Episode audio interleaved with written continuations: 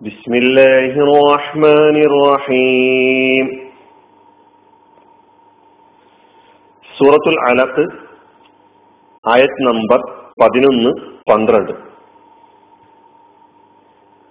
أرأيت إن كان على الهدى أو أمر بالتقوى أرأيت إن كان على الهدى നീ കണ്ടോ? അദ്ദേഹം നേർവഴിയിലാണെങ്കിലോ? ഔ അമറ വിത്തക്കുവ. അല്ലെങ്കിൽ ഭക്തി പുലർത്താൻ കൽപ്പിച്ചിരുന്നുവെങ്കിലോ? അറായിത്ത ഇൻകാന അഴൽ ഹുദ. നീ കണ്ടോ? അദ്ദേഹം നേർവഴിയിലാണെങ്കിലോ? ഔ അമറ വിത്തക്കുവ അല്ലെങ്കിൽ ഭക്തി പുലർത്താൻ കൽപ്പിച്ചിരുന്നുവെങ്കിലോ? നമുക്ക് പതിനൊന്ന് പന്ത്രണ്ട് പതിമൂന്ന് പതിനാല് ആയത്തുകൾ അർത്ഥം മനസ്സിലാക്കിയതിന് ശേഷം അത് വിശദീകരിക്കാം. നേരത്തെ തടയുന്ന ആൾ ആരാണ്? അബൂജഹൽ ആരെയാണ് തടയുന്നത്?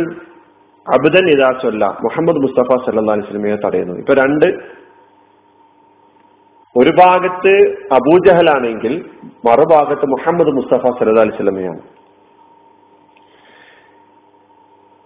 ഈ ആയത്തിന്റെ പദാനുപത അർത്ഥം പരിശോധിക്കാം. അറ ഐത്ത നേരത്തെ പറഞ്ഞ പോലെ തന്നെ നീ കണ്ടോ? നീ കണ്ടുവോ? എന്ന് പറഞ്ഞാൽ നിന്റെ അഭിപ്രായം എന്താണ്? നീ എന്ത് വിചാരിക്കുന്നു? ഫമാ ലന്നുക ഫമാ റയ്യുക അതാണ് അറായിത്ത എന്ന് പറയുന്നത് നിന്റെ അഭിപ്രായം എന്ത്? നിന്റെ നിലപാടെന്ത്?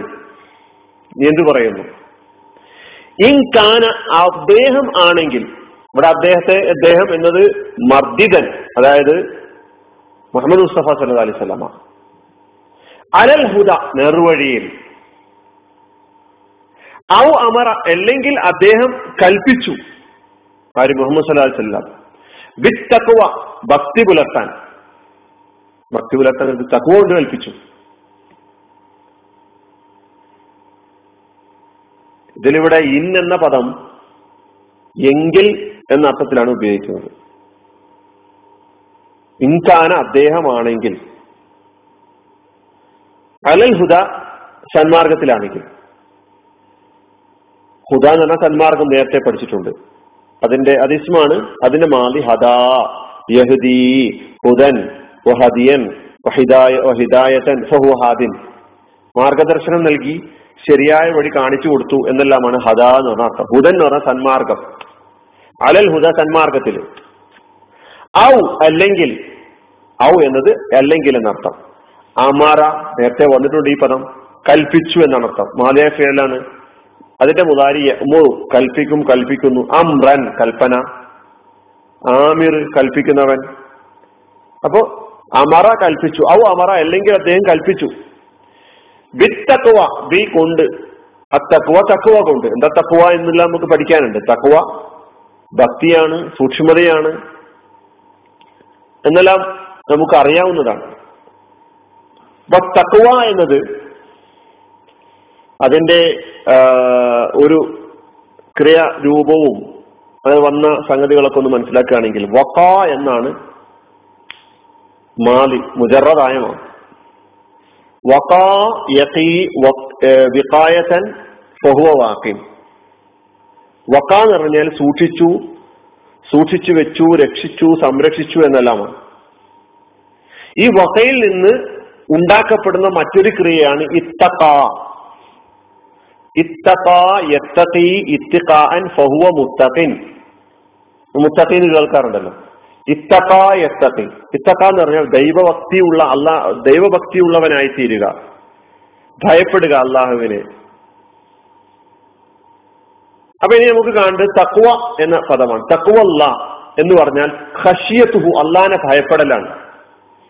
അള്ളാനെ ഭയപ്പെടുക എന്ന് പറഞ്ഞാൽ എന്താ?